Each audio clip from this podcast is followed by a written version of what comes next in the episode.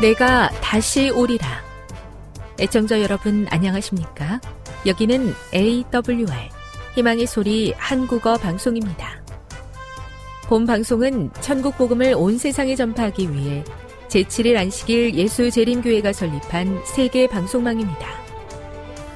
AWR 희망의 소리는 유럽, 라틴 아메리카, 아프리카, 러시아, 아시아의 방송망을 통해 전 세계에 복음을 전파하고 있습니다. AWR 아시아 희망의 소리 방송국은 한국어 방송을 매일 5시간씩 송출하고 있습니다. 희망의 소리 방송은 인터넷과 스마트폰을 통해서도 언제나 청취하실 수 있습니다. 들으실 수 있는 인터넷 주소는 awr.org입니다. 유튜브로는 awr 코리아로 검색하시면 됩니다. 이 시간 희망의 소리 한국어 방송과 함께 보람있고 유익한 시간 되시기 바랍니다. 내가 다시 오리라. 여기는 AWR 희망의 소리 한국어 방송입니다. 주파수 안내입니다. 괌에서 송출하는 우리 방송은 한국 표준시로 밤 9시에 9895kHz로 밤 11시에 9800kHz로 다음날 오전 6시에 9695kHz로 각각 1시간씩 방송하고 있습니다. 우즈베키스탄에서 송출하는 우리 방송은 한국 표준시로 밤 10시에 15,670kHz로 타지키스탄에서는 밤 9시에 15,505kHz로 송출하고 있습니다. 애청자 여러분의 많은 청취 바랍니다.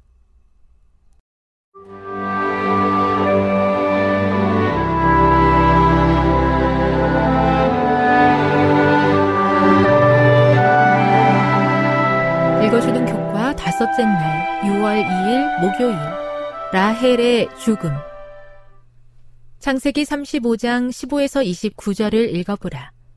야곱은 그의 문제 많은 가정에서 또 다른 어떤 문제를 마주하게 되었는가? 야곱이 베델을 떠나자마자 서로 연관된 세 개의 사건들이 약속의 땅을 향한 그의 여정 가운데 일어난다. 야곱의 막내 아들의 탄생, 라헬의 죽음, 그리고 야곱과 레아 사이에서 태어난 큰아들 루벤이 아버지의 첩과 동침한 사건이 바로 그것이다. 성경은 왜 이 젊은 청년이 그렇게 악한 일을 저질렀는지에 대해 기록하고 있지 않지만 아마도 그가 야곱의 막내 아들의 탄생을 더럽히고 라헬에 대한 기억에 수치심을 주려고 했는지도 모르겠다. 하지만 우리는 그 이유를 알 수 없다. 야곱의 막내 아들의 탄생은 약속의 땅 범위 안에 있는 베들레헴과 연결되어 있다. 그렇다면 이 탄생은 이스라엘의 미래를 위한 하나님의 약속의 첫 번째 성취이다. 3판은 하나님께서 아브라함을 안심시키기 위해 하셨던 것과 같은 말로 라헬에게 이야기한다. 두려워하지 말라. 야곱은 라헬이 죽어가면서 아들에게 주었던 이름 베노니, 슬픔의 아들을 베냐민으로 바꾼다. 베냐민은 오른손의 아들이라는 뜻인데 이는 약속의 땅이 있는 남쪽을 가리키는 것으로서 그 땅과 그 땅에 정착한 후에 하나님께서 하나님의 백성들을 위해 행하실 일들을 향한 야곱의 소망을 나타내는 이름이었다. 이 시기에 루벤은 아버지의 첩이자 라헬의 몸종이었던 비라와 동침한다. 타락한 인간의 또 다른 모습이라고 생각하는 것 외에 그가 왜 이런 가증스러운 일을 저질렀는지 알 수 없다. 놀랍게도 야곱은 이런 끔찍한 범죄에 대해 알게 된 이후에도 아무런 말을 하지 않는다. 아마 야곱은 지금까지의 경험을 통해 자기 주변에 만연한 죄와 악에도 불구하고 하나님께서 그분께서 하신 말씀을 성취하시리라는 사실을 온전히 신뢰하게 되었던 것 같다. 이와 같은 구체적인 믿음의 교훈이 훗날 이스라엘의 조상이 될 야곱의 열두 아들의 목록에 나타나 있다. 앞으로 살펴보게 되겠지만 야곱의 열두 아들들은 결코 가장 사랑스럽거나 친절한 사람들이 아니었다. 모든 문제들과 비라를 범한 루우벤의 죄와 같은 분명한 악에도 불구하고 하나님의 뜻은 야곱의 가족을 통해 성취될 것이었다. 그들이 아무리 형편없을지라도 말이다. 교훈입니다. 우리의 눈에 보기에 모든 상황이 절망적으로 보일지라도 실수 없으신 하나님께서는 마침내 당신의 선택한 백성을 통해 그분의 뜻을 이루실 것이다. 묵상. 인간의 실수에도 불구하고 하나님의 최종적인 목적은 성취될 것입니다. 그런데 만약 사람들이 하나님께 협력하여 순종했다면 어떤 일이 일어났을지 상상해 보십시오. 얼마나 더 쉽게 하나님의 뜻이 이루어졌을까요? 적용. 절망적인 듯 보이는 상황 속에서도 여전히 역사하고 계신 하나님의 섭리를 믿는 믿음을 어떻게 나타내 보이며 살아야 할까요?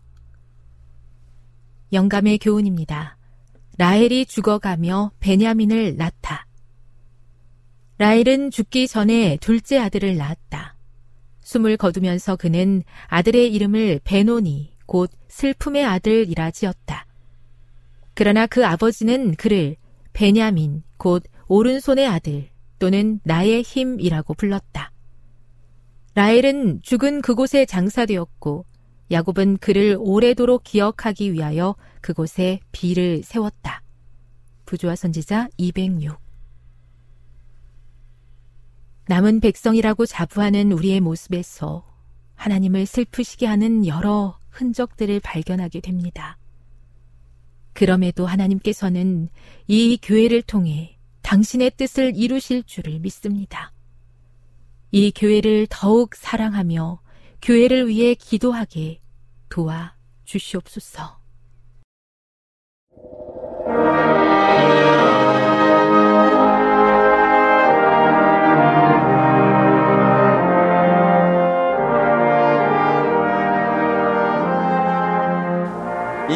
예언의 말씀을 읽는 자와 듣는 자와 그 가운데 기록한 것을 지키는 자는 복이 있나니 때가 가까움이라. 우리는 지금 이 시대의 시세를 알아야 합니다. 예언으로 볼 때 우리는 어느 시대에 살고 있는지, 우리가 지금 마지막 그 시점, 어느 시점에 있는지를 우리는 살펴야 합니다. 우리는 언제 기대하고 고대하던 예수님을 만날 수 있을까요? 이러한 시세에 우리가 마땅히 해야 할 것은 무엇일까요? 어떤 신앙을 가지고 어떻게 살면서 마지막 시대를 대처할 수 있는지를 우리는 알아야 합니다. 성경에서 마지막 시대를 살아가는 믿음을 오늘 우리가 살피려고 합니다. 구원은 시작부터 끝까지 하나님의 역사심으로 이루어지는 것을 성경은 강조합니다. 성경에서 말하는 온전한 믿음은 확실한 하나님을 믿는 믿음을 설명하고 있는 것입니다. 그 믿음을 가질 때 우리의 교회가 점점 살아나고 이 시대에 하나님이 원하시는 부흥을 경험할 수 있게 될 것입니다. 이 믿음이 이 시대를 살아가는 우리에게 바로 꼭 필요한 믿음이기 때문입니다. 우리 함께 구원에 필요한 인간의 상태를 성경으로 함께 살펴보겠습니다.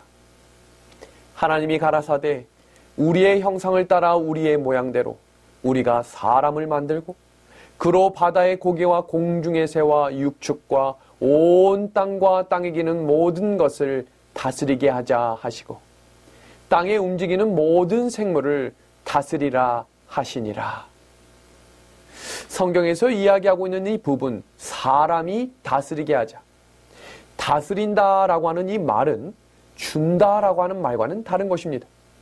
준다는 것은 소유권을 넘기는 것이지만 다스리게 한다는 것은 관리를 할 수 있도록 임무를 준다는 것입니다. 이 의미는 주인은 하나님이시다라고 말씀하고 있는 것입니다. 이어지는 구절 속에도 다스리라라고 하는 이 말씀은 가지라가 아니고 다스리라고 강조하신 것입니다. 왜냐하면 모든 천지 만물의 주인이 하나님이라는 것을 강조하고 계신 것입니다. 그리고 창세기 2장 8절은 하나님이 이렇게 선포하십니다. 여호와 하나님이 그 땅에서 보기에 아름답고 먹기에 좋은 나무가 나게 하시니 동산 가운데에는 생명나무와 선악을 알게 하는 나무도 있더라. 생명나무는 계속 먹어야 하는 나무이고 선악과는 절대 먹지 말라고 선포하십니다. 이어지는 구절입니다. 여호와 하나님이 이르시되 동상 각종 나무의 열매는 내가 임의로 먹되 선악을 알게 하는 나무의 열매는 먹지 말라. 내가 먹는 날에는 반드시 죽으리라 하시니라. 그 선악과에 독이 있는 것은 아니지만 먹으면 죽겠다고 말씀하셨습니다. 하나님이 가라사대 보라 이 사람이 선악을 아는 일에 우리 중 하나같이 되었으니 그가 손을 들어 생명나무의 실과를 따먹고 영생할까 하노라. 지금 이 본문은 이미 선악과를 따먹은 다음인데 생명과를 먹으면 영생하기 때문에 동산에서 내보내라 라고 하는 말씀입니다.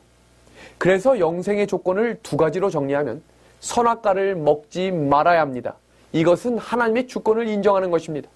그리고 두 번째는 생명과를 먹어라 라는 것입니다. 이것은 하나님의 말씀에 순종하라라는 말씀이지요.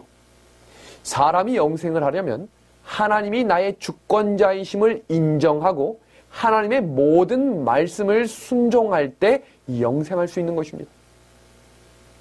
뱀의 유혹이 시작되었습니다. 하나님이 참으로 너희에게 동산 모든 나무의 열매를 먹지 말라 하더냐.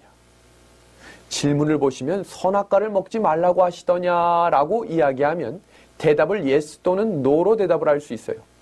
그런데 대화를 계속 할 수밖에 없게 질문을 만드는 것이 사단의 전략입니다.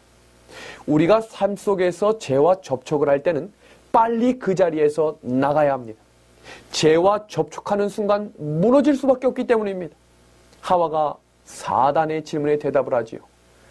너희는 먹지도 말고 만지지도 말고 너희가 죽을까 하노라 하셨느니라. 하와가 강조를 하고 있지요. 이 선악과를 먹지 말라고 한 것인데 만지지도 말라고 강조하고 있습니다. 뱀 속에는 사단이 들어가 있었어요. 뱀은 원래 말을 할 수 없습니다. 사단이 말을 하고 있는 것입니다. 이어지는 구절 보겠습니다.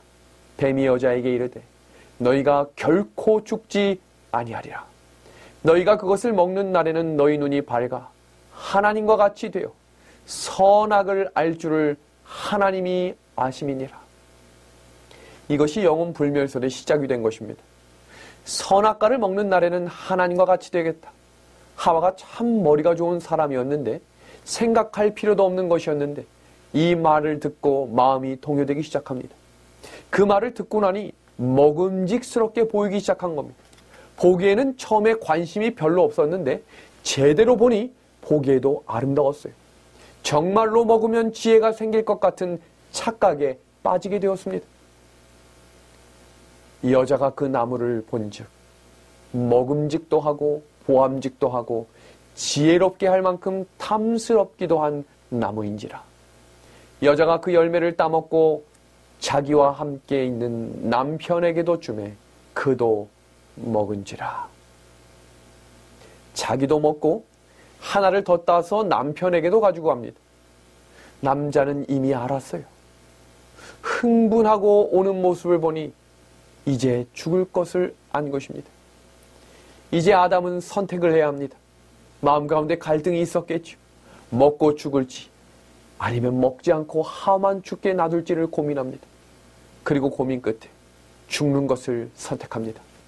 죽을 줄 알고 먹은 것이지요. 그 결과 어떻게 됐지요? 너는 흙이니 흙으로 돌아갈 것이니라. 왜 선악과를 먹고 아담과 하와가 죽었을까요? 선악과는 하나님이 만물의 소유주의심을 끊임없이 생각나게 하는 도구라고 성경 주석은 이야기합니다. 말씀대로 영생을 위하여 생명나무를 먹을 때마다 선악과를 보면서 하나님이 모든 만물의 주인이심을 생각하며 살라는 것입니다. 그것을 인정하는 동안에 하나님과 인간의 관계가 유지되는 것입니다. 선악과를 따먹는 행위는 하나님의 주권을 무시하는 것입니다. 하나님이 나의 창조주의심을 거부하는 것이죠. 선악과를 먹고 죽는 이유는 선악과에 독이 있었기 때문이 아닙니다. 그 죽음의 원인을 우리 하나씩 살펴보겠습니다. 성경에 하나님의 이름을 이야기할 때 여호와라고 이야기합니다. 이 여호와라고 하는 뜻은 스스로 있는 자라는 뜻입니다. 아무 것에도 의지 않는 분, 그분이 바로 생명의 근원이시다라고 설명하는 것입니다. 사람은 그분이 만드신 피조물입니다. 스스로 살 수가 없는 것입니다. 그래서 생명의 근원이신 하나님께서 인간에게 생기를 불어넣어 주심으로 살게 된 것입니다. 그래서 생명을 가진 존재가 된 것이지요. 그래서 우리는 하나님으로부터 빌린 생명을 가지고 살게 된 것입니다. 그렇게 살던 사람이 누구처럼 되기를 원했지요? 하나님과 같이 되기를 원한 것입니다. 하나님은 어떤 분이신데요? 스스로 계신 분이신데 말입니다. 사람이 스스로 있고 싶어지게 된 것이죠. 이 원리를 깨달으면 구원에 대한 의미를 정확하게 깨달을 수 있습니다.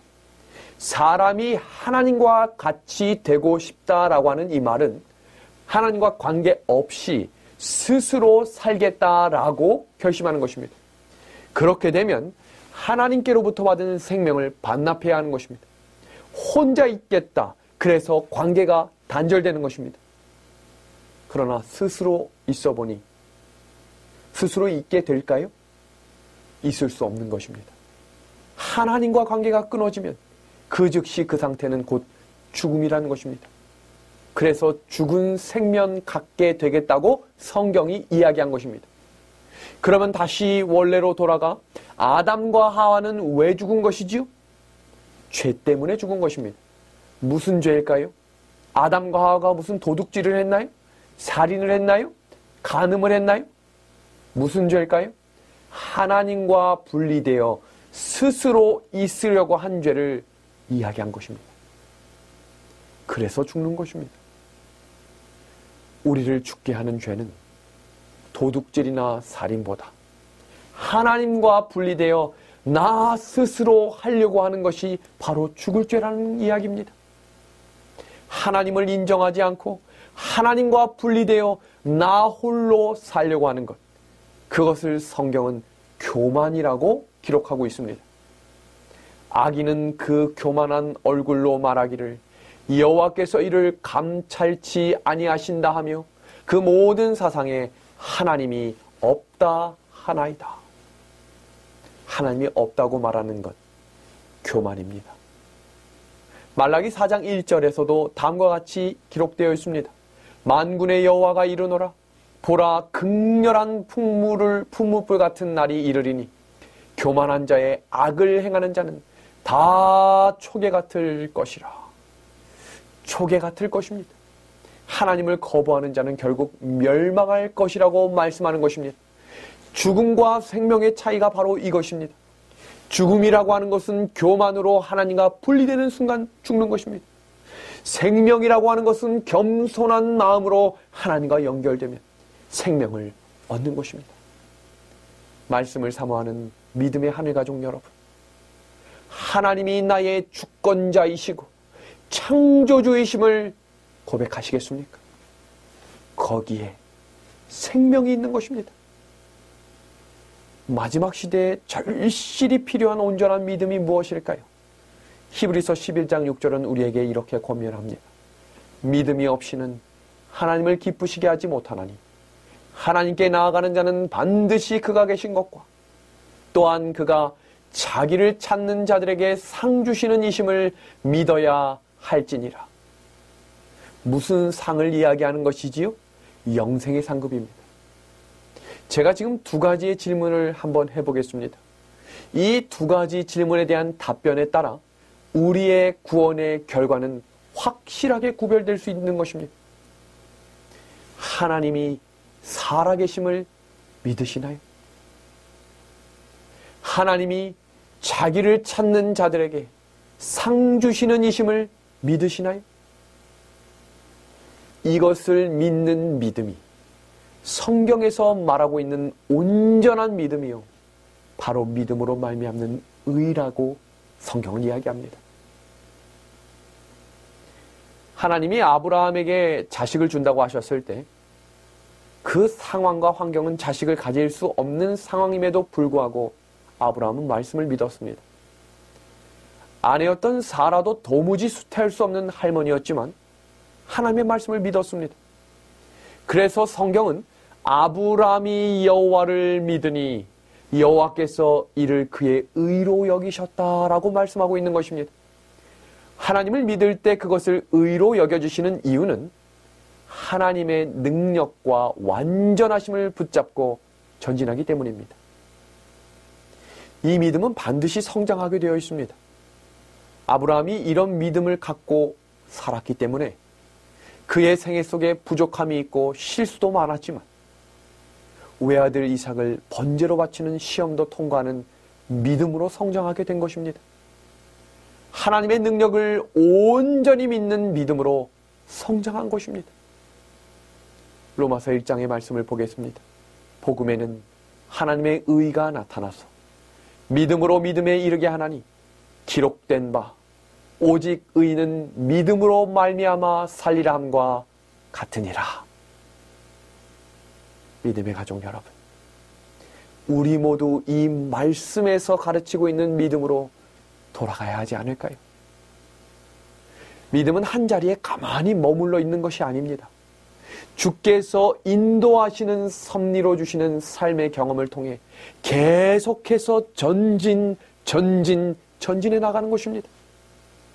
믿음은 반드시 진리 위에 세워져야 하는 것입니다.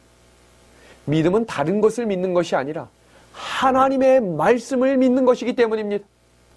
진리를 정확하게 이해하지 못하면 하나님의 말씀과 상관없이 내가 갖고 있는 경험과 감정을 따라 걸어가는 것입니다. 오늘날 많은 사람들이 성경은 성경대로 믿고 나는 내 삶은 내 뜻대로 내 길을 걸어갑니다. 그러나 이런 믿음은 성장할 수 없는 것입니다. 믿음은 하나님께 묻지 않고 순종하는 것입니다. 왜 그럴까요? 하나님이 온전하시며 완전하시다는 것을 믿기 때문입니다. 하나님이 실수하지 않으시는 분임을 확신하기 때문입니다. 그래서 하나님의 말씀을 순종하는 것이 가장 행복하고 유익하다는 것을 믿기 때문에 순종하는 삶을 살아가는 것입니다. 예수님께서 이런 믿음에 대해 강조하셨습니다. 예수께서 이르시되 내 마음을 다하고 목숨을 다하고 뜻을 다하여 주 너희 하나님을 사랑하라 하셨으니 이것이 크고 첫째 되는 계명이요. 이것이 예수님이 우리에게 기대하는 믿음입니다. 예수님께서는 우리가 마음을 다하고 목숨을 다하고 뜻을 다하여 주님 앞에 나오기를 기대하십니다. 그렇게 할 때 우리를 믿음에서 믿음으로 인도하시는 것입니다. 오늘날 많은 교회들은 우리의 신앙은 이런 신앙에서 멀리 떠났습니다. 많은 사람들이 진리를 머리로만 이해하고 동의하고 입으로만 믿는다고 말하는 믿음을 생각하며 강조합니다. 그런데 이런 문제를 가지면 어떤 문제가 생길까? 하나님의 말씀과 뜻대로 살지 않습니다. 하나님의 말씀에 절대적인 신뢰를 하지 않고 내 뜻을 따라 내 인생을 결정하게 되는 것입니다. 믿음이 진리에 대한 동의에서 그치면 온 마음과 목숨과 뜻을 다하는 신앙으로 나아갈 수 없는 것입니다. 그래서 신앙을 오래 한 많은 성도들이 교회를 열심히 다녔던 많은 성도들이 믿음이 성장하지 못하는 것입니다. 조금만 손해가 생기면, 조금만 희생이 생기면, 조금만 헌신하는 일들이 많아지면 금방 말씀을 떠나게 되는 것입니다. 왜냐하면 세상의 길로 나가 손해보지 않는 길로 내 뜻을 따라 나가기 때문입니다. 그러나 그 입술로는 나는 예수님을 믿는다. 나는 여전히 구원을 가지고 있다 라고 말할 것입니다. 성경은 그것을 자기를 속이며 자기 기만이라고 말하고 있습니다. 사도 바울이 말하는 믿음의 길을 함께 보겠습니다. 너희 자신을 종으로 내주어 누구에게 순종하든지 그 순종함을 받는 자는 종이 되는 줄을 너희가 알지 못하느냐? 혹은 죄의 종으로 사망에 이르고 혹은 순종의 종으로 의에 이르느니라. 믿음은 온 마음을 다해 주님을 붙잡고 주님과 함께 동행하는 것입니다. 하나님은 완전하고 능력의 하나님이라고 믿기 때문에 온전한 신뢰를 가지고 따라가는 것입니다. 성경에서 말하고 있는 온전한 믿음은 믿는 것에서 그치지 않아야 한다고 말하는 것입니다. 왜 그럴까요? 믿기만 하는 것에서 끝나는 것이 아니라 우리의 믿음을 순종하는 것으로 이끄는 것이 온전한 믿음이라고 사도 바울이 강조하고 있기 때문입니다. 사도 바울이 어떻게 해야 우리가 하나님께 영광을 돌릴 수 있다고 기록하고 있지요? 복음을 믿어 순종케 되어야 하나님께 영광을 돌릴 수 있다라고 이야기합니다. 이것이 바로 복음의 목적입니다. 입으로 믿는다고 말하면서 하나님께 순종하는 일 없이 헌신하는 일 없이 그 믿음은 죽은 것이라고 책망하고 있는 것입니다. 죄인이 구원받는 은혜의 장면, 성경 이야기를 통해 우리가 지금 살피고 있는 믿음과 순종의 내용을 함께 살펴보겠습니다. 예수님이 시몬의 문둥병을 고쳐주셨습니다. 당시 불치병이었던 그 병은 너무나 치명적인 병이었어요. 그러나 하나님이 은혜로 고쳐주셨습니다. 그 병고침을 받았던 시몬은 예수님께 감사하는 마음을 표현하기 위해 잔치를 벌입니다. 그런데 그때 한 여인이 나타납니다. 유대 사회에서 가장 비천하고 무시당했던 한 여인이 말입니다. 얼마 전 예수님은 그 여인의 수치스러움을 용서해 주셨고 불쌍히 여겨 주셨어요. 그런데 이 여인이 이 잔치의 분위기를 이상하게 만들려고 하는 것입니다. 예수님이 그 여인을 그때 칭찬하셨어요. 이 죄를 용서받는 여인이 향유를 가지고 예수님께 나옵니다. 그 향유는 그 당시에 굉장히 비싼 것이었고 가난한 이 여인이 자신의 모든 것을 다 팔아 예수님께 향유 옥합을 드립니다. 성경을 같이 보겠습니다. 그 동네에 죄를 지은 한 여자가 예수께서 바리새인의 집에 앉아 계심을 알고 향유 담은 옥합을 가지고 와서 있는지라 유대인이 음식 먹을 예수를 뒤로 그 발 곁에 서서 울며 눈물로 그 발을 적시고 자기 머리털로 닦고 그 발에 입 맞추고 향유를 부으니 바로 이 모습이 은혜로 죄사함을 경험한 죄인의 모습입니다. 유대 나라의 그 어떤 사람도 예수님을 사랑하고 이런 감사를 표현하지 않았습니다. 제자들마저도 예수님을 이렇게 대한 적이 없었어요. 이 한 여인의 헌신과 사랑은 예수님께 큰 감동과 위로가 되었습니다. 예수님께 많은 사람이 고침을 받았지만 예수님은 인기 있는 분이 아니셨어요.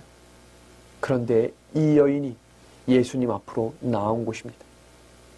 그런데 이상한 것은 시몬이 이 여인을 아주 못마땅하게 생각했다는 것입니다. 왜 그럴까요? 그는 이 여인이 자신의 잔치 분위기를 깨뜨리고 있다고 생각했어요. 예수님께서 이런 비천한 여인을 가깝게 대하면 안 된다고 시몬이 생각한 것입니다. 그런 시몬에게 예수님이 한 비유를 들려주시는 이야기가 누가복음 7장에 기록되어 있습니다. 바로 두 빚진 자의 비유입니다. 두 사람이 똑같이 빚을 집니다. 한 사람은 큰 빚을 졌지만 다른 한 사람은 조금 빚을 졌습니다. 그런데 이 두 사람 다 모두 빚을 갚을 능력이 없었습니다. 그러나 두 사람 모두 탕감을 경험합니다. 둘 중에 누가 더 주인에게 감사할까요? 분명히 많이 탕감을 받은 사람일 것입니다. 하나님께 큰 죄를 용서받았다고 믿는 사람은 예수님께 크게 사랑하고 감사함을 전한다는 것입니다. 죄를 사함받는다는 것이 무슨 의미일까요? 죄값인 사망을 치르지 않고 사형을 면하게 되었다는 것입니다. 한 사람이 사형을 감면받았다고 생각을 해보세요. 말할 수 없는 감격과 감동이 터져나오지 않을까요? 죄사함을 받은 사람이 이런 감동과 기쁨과 감격이 터져나오는 것이 정상입니다. 예수님이 이 비유를 말씀하신 후에 그 여인에게 세상에서 들을 수 없는 가장 귀한 칭찬을 말씀하십니다.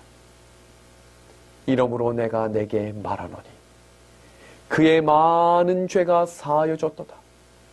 이는 그의 사랑함이 많음이라. 사함을 받은 일이 적은 자는 적게 사랑하느니라. 죄를 적게 사함받은 자는 예수님을 적게 사랑하게 된다는 말씀입니다.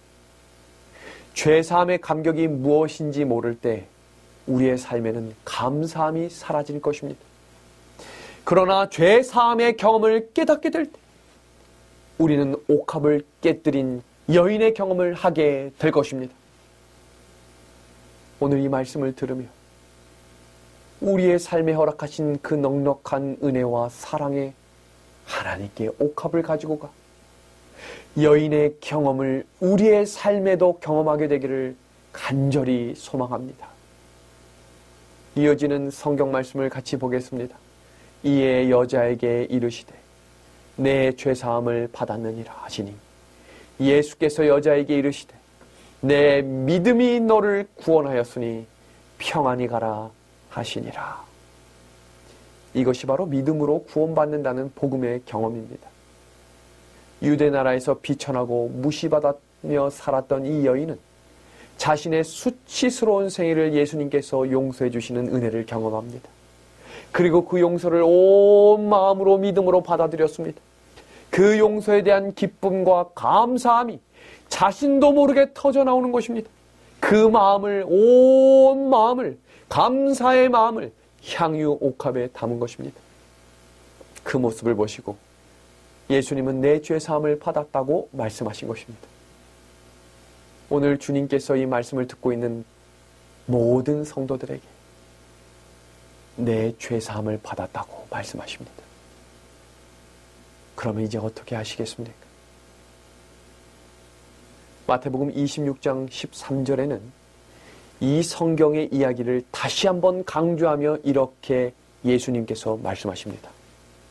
내가 진실로 너희에게 이르노니 온 천하에 어디서든지 이 복음이 전파되는 곳에서는 이 여자가 행한 일도 말하여 그를 기억하리라 하시니라.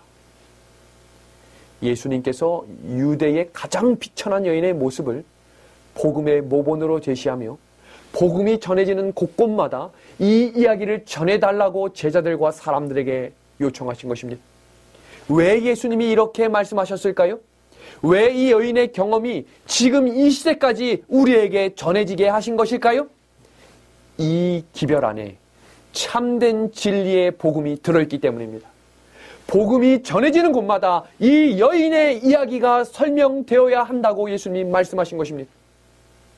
구원의 경험은 성령께서 우리의 마음을 사로잡는 데서부터 시작되는 것입니다. 옥합을 깬 여인처럼 죄를 애통해하는 믿음을 가진 성도들이 이 경험에 들어가게 될 것입니다.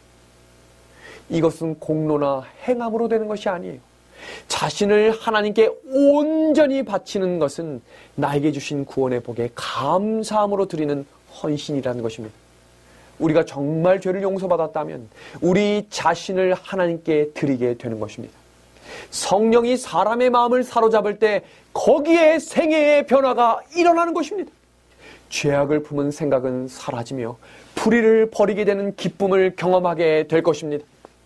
기쁨이 슬픔을 대신하게 될 것입니다. 사람이 자신을 하나님께 온전히 드릴 때 구원의 참된 복을 경험하게 주실 것입니다.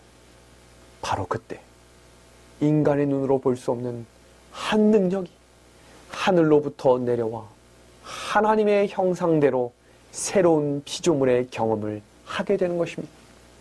이것이 성경 요한복음 3장에 이야기하고 있는 거듭남의 경험입니다. 죄사함의 경험입니다. 변하지 않는 신실하신 하나님의 선하심과 예수님의 십자가의 온전한 사랑으로 우리는 세상에서 가장 값비싼 공짜 선물인 구원을 받았습니다. 이 구원은 누구도 값으로 살 수 없는 온전한 은혜로 주신 것입니다. 이제 우리는 살아있는 믿음을 가지고 하나님께 나아감으로 말씀에 있는 그대로를 순종하며 그 길이 비록 좁을지라도 성령을 의지하여 우리에게 맡겨주신 사명을 다해야 합니다. 그때 우리는 착하고 충성된 하나님의 종이 되는 것입니다. 하나님의 말씀을 온전히 믿는 믿음으로 아무것도 묻지 않고 모리아 산으로 올라갔던 아브라함의 믿음. 값없이 허락하신 구원의 모든 것을 주님께 드린 옥합을 깬 한 여인의 믿음을 오늘 말씀을 믿음의 귀를 가지고 경청하고 계신 우리 하늘 가족 모두에게 충만히 허락하시기를 우리 예수 그리스도의 이름으로 간절히 소망합니다. 지금 여러분께서는 AWR 희망의 소리 한국어 방송을 듣고 계십니다.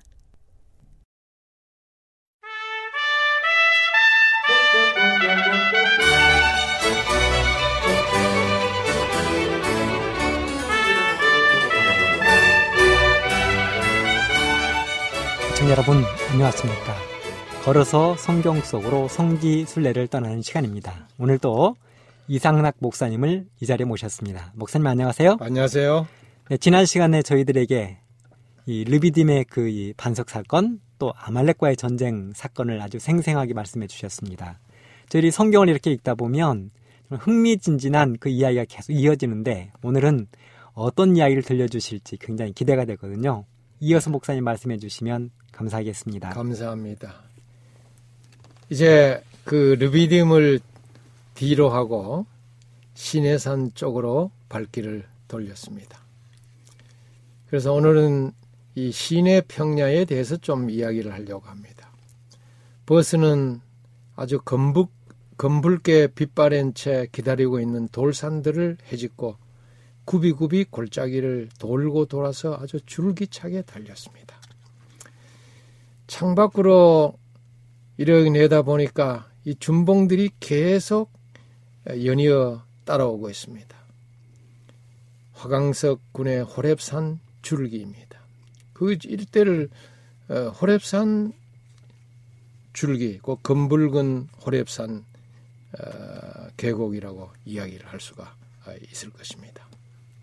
붉은 동맥과 검은 강맥이 가로 세로 그리고 대각성으로 지나가는 돌산들입니다.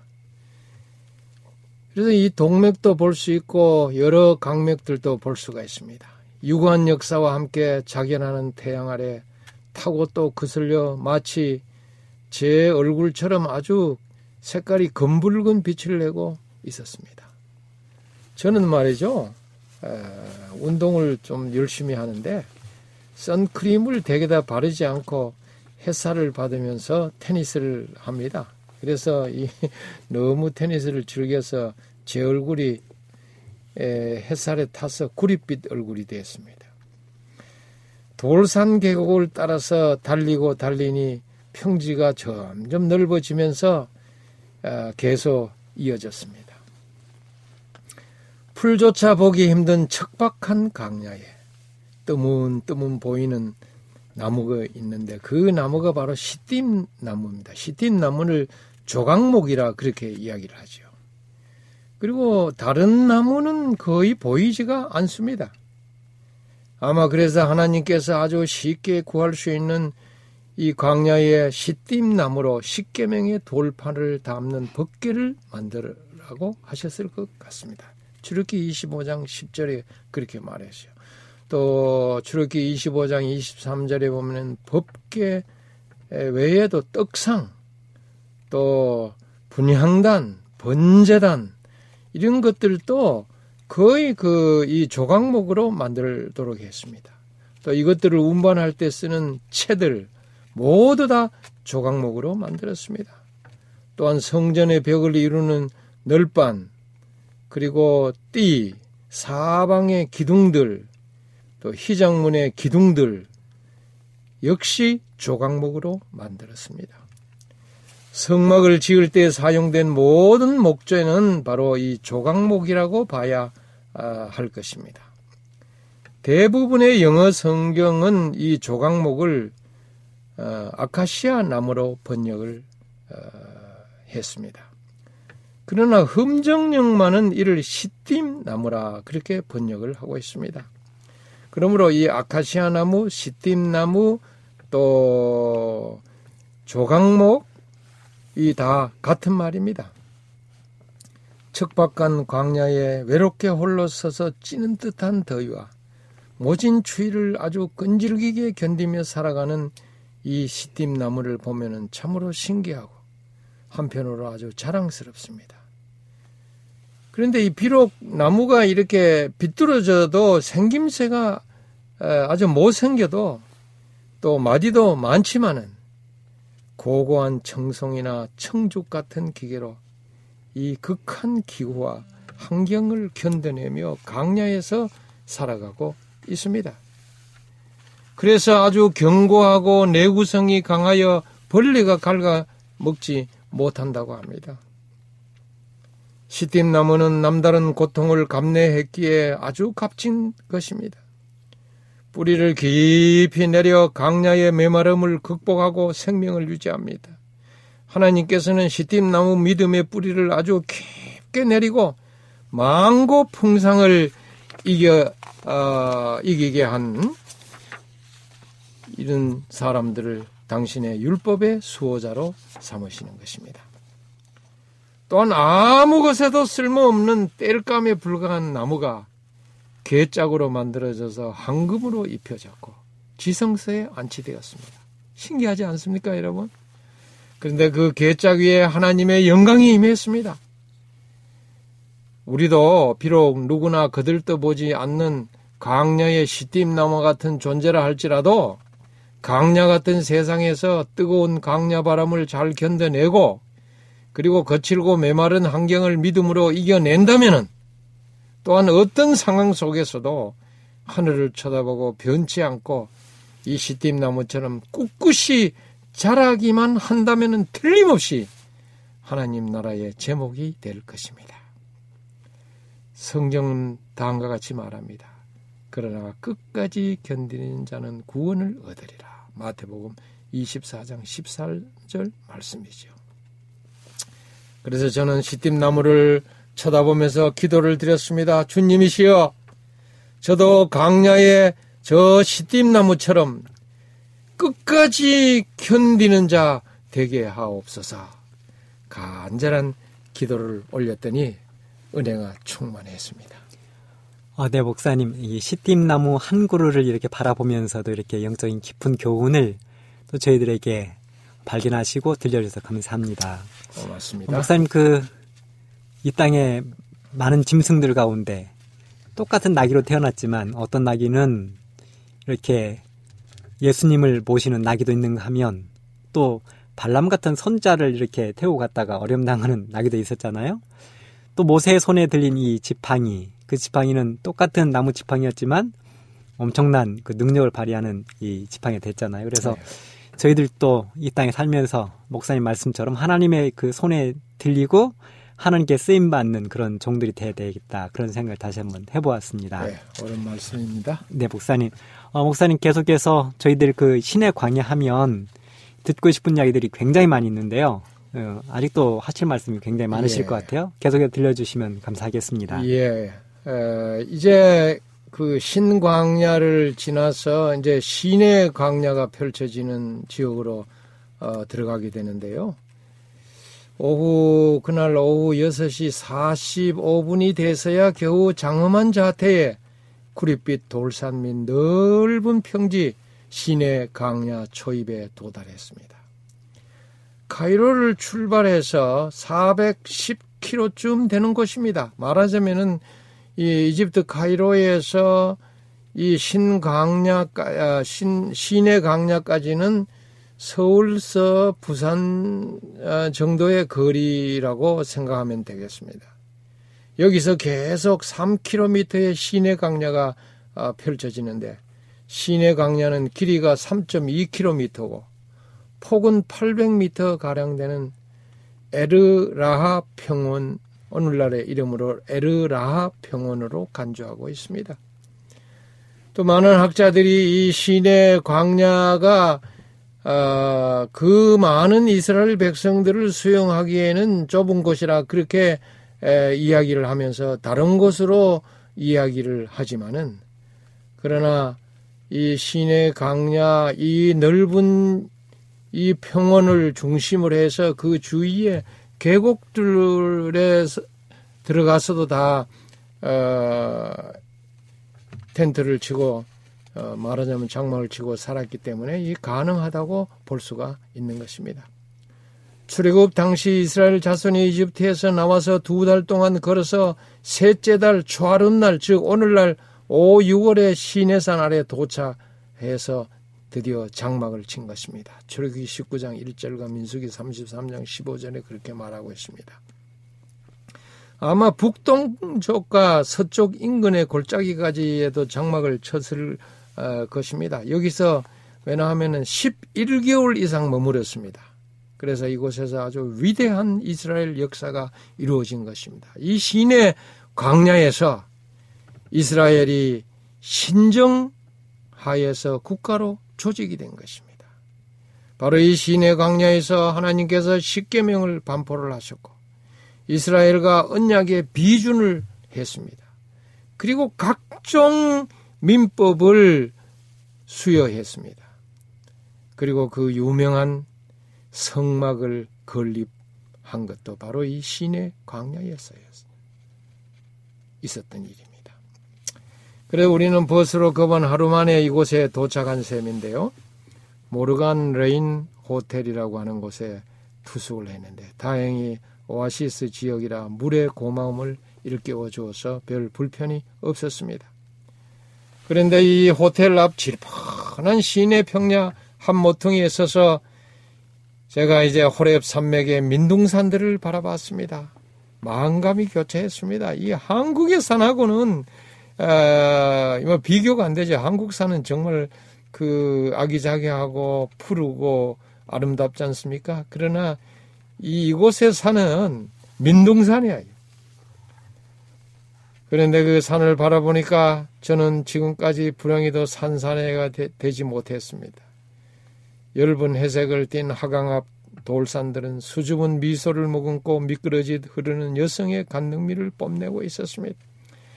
요 산들이 아주 여성미를 발하고 있었어요. 마치 정복을 기다리는 듯 청명한 하늘 아래 가슴을 다 드러낸 채 나무 어, 옷 하나 걸치지 않은 벌거숭이 자태로 손지대 불렀습니다. 그래서 뭇 사나이들이 저 돌산들을 정복하려고 길을 쓰며 이국만리 길을 달려와 목숨 걸고 덤벼드는 모양이라는 생각이 들었습니다. 그러나 옷깃을 휘날리는 바람 속에 서서 대충 이렇게 훑어본 민둥산은 내 눈에는 아무나 범접할 수 없는 때타지 않은 인적 미담의 순결한 산 같아 보였습니다. 영국의 산악인 조지 멜러리는 최초의 에베레스트 등장을 앞두고 한 사람이 그에게 물었습니다. 왜 산을 오릅니까? 물었더니 산이 거기 있기 때문에 그렇게 대답했습니다. Because it is there이라고 했어요. 그는 이산 저산 많이 등산했지만은 1924년 에베레스트 저, 어, 등정길에 오른 후에 6,000m 지점에서 실종되었습니다. 그런데 75년이 지난 1999년에야 정상 부근에서 그의 시신이 발견되었다고 합니다. 목숨을 내걸고 이렇게 에, 도전을 하는 산사나이들이 어, 있는 것입니다. 산사나이들이 죽음을 불사하고 정상 정복에 왜 가감히 도전합니까? 어찌해서 그들은 만난을 무릅쓰고 어차피 내려올 산봉에 오를까요? 제가 생각할수록 아주 불가사의한 불가사의한 어, 일이라 그런 생각이 들었습니다. 한편으로 제가 생각해 보니까 사는 그 장엄함에 비해서 여성적임이 틀림없습니다. 그래서 아마 소유하고 싶은 정복력에 불타 산사나이들이 오르고 또 오르는 것이 아닐까 하는 생각도 들었습니다. 또한 한편으로 산정에서 이제 다 그 꼭대기에 오르고 난 다음에 나도 해냈다고 하는 뿌듯한 쾌감을 맛보기 위해서 이 등산을 할 것이다 하는 생각도 들었습니다. 왜냐하면 히말리아 8,000m 되는 그 16자를 어, 등정한 한국의 유명한 산악인 엄홍길 씨가 있지 않습니까? 그가 말하기를 아주 유명한 말을 했어요. 산은 정복한다는 마음으로 등정해서는 안 되고 아주 겸손한 마음으로 해야 한다. 산과 하나가 되고 산이 품어져야 고봉 등정에 성공할 수 있다. 그렇게 말했습니다. 맞는 말입니다. 과욕은 추락의 원인이 됩니다. 등정은 자신의 한계성 연장과 삶의 도전 의욕, 고치 등 자기 훈련이 목적이 되어야 합니다. 그래서 많은 인내심이 필요한 것입니다. 사실 등산은 하늘 가까이 이르는 자신과의 싸움인 것입니다. 오를 때 힘들어 짜증을 내고 신경질을 부리다가도 일단 산정에 서면은 누구나 승리의 쾌감에 달라집니다. 거기서 세상을 일망하면 가슴이 확 트이고 시야가 훤하게 넓어지는 것입니다. 호연지기가 따로 없는 것입니다. 유산소 운동으로 땀을 흘려 일상에 찌든 몸이 정화됩니다. 아주 수려하고 아름다운 풍광에 취해서 저물주의 풍요로운 사랑을 만끽하는 것입니다. 그리해서 등산으로 믿음이 증진되고 정서적 안정과 자유로운 여유를 갖게 되는 것입니다.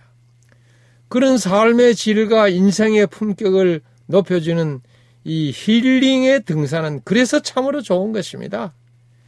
여러분 등산을 열심히 하시기를 바랍니다. 저도 산사나이가 되고 싶었습니다. 마음속에 강한 소유, 정복력이 불타올랐습니다. 내가 비록 저 신의 산속 비경에 갇혀 영원히 돌아올 수 없는 불기의 객이 된다 할지라도 모든 산사나이를 물리치고라도 오직 나만이 오르고 소유하고 싶은 강한 충동이 일어났습니다. 그러나 순간 다른 생각이 나를 사로잡았습니다. 아주 겸손한 생각이 들었어요. 아니야. 정욕과 명예를 버리고 하나님의 부르심을 받고 신의 산으로 등정해야지. 맑은 마음으로 등정해야지. 그리고 거기서 모세처럼 나도 하나님을 만나야지. 그리고 신의 산에서 내려올 때는 모세처럼 돌에 새겨진 백성에게 전할 기별을 받아 들고 내려와야지. 더욱이 광채가 나는 모세처럼 변화된 모습으로 내려와서 백성을 대해야지. 그와 같은 결심이 내 마음에 들어서 나의 이기적인 욕망을 잠재웠습니다. 이래서 이제 저녁 뭐 7시 한 10분경이 됐는데요. 종려나무가 덮인 야외 휴식처에서 이국 정치에 젖어 운치 있게 예배를 드렸는데 이 저녁 예배는 아주 기념할 만한 일이었습니다. 목사님이 출애굽의 영적 의미라고 하는 연구 발표를 했는데 오늘날 영적 이스라엘 백성도 제약 세상에서 출애굽해야만 된다고 힘주어 어, 호소를 했습니다. 목사님 오늘 여기까지 이야기를 하고 다음 시간에 또 이어가도록 하겠습니다. 네. 이 목사님을 통해서 지금 우리는 어 이제 드디어 이 신의 산에 이 오기 전에 이야기를 들었습니다. 목사님이 신의 산에 오기 전에 저희들의 그 기대감을 한껏 부풀리기 위해서 이 말씀만 쭉 하시고 아직 신의 산에 오르지 않으셨는데 내일쯤 어, 아니면 다음 시간쯤 그 이야기를 해주실 것 같아요. 목사님 감사합니다. 고맙습니다.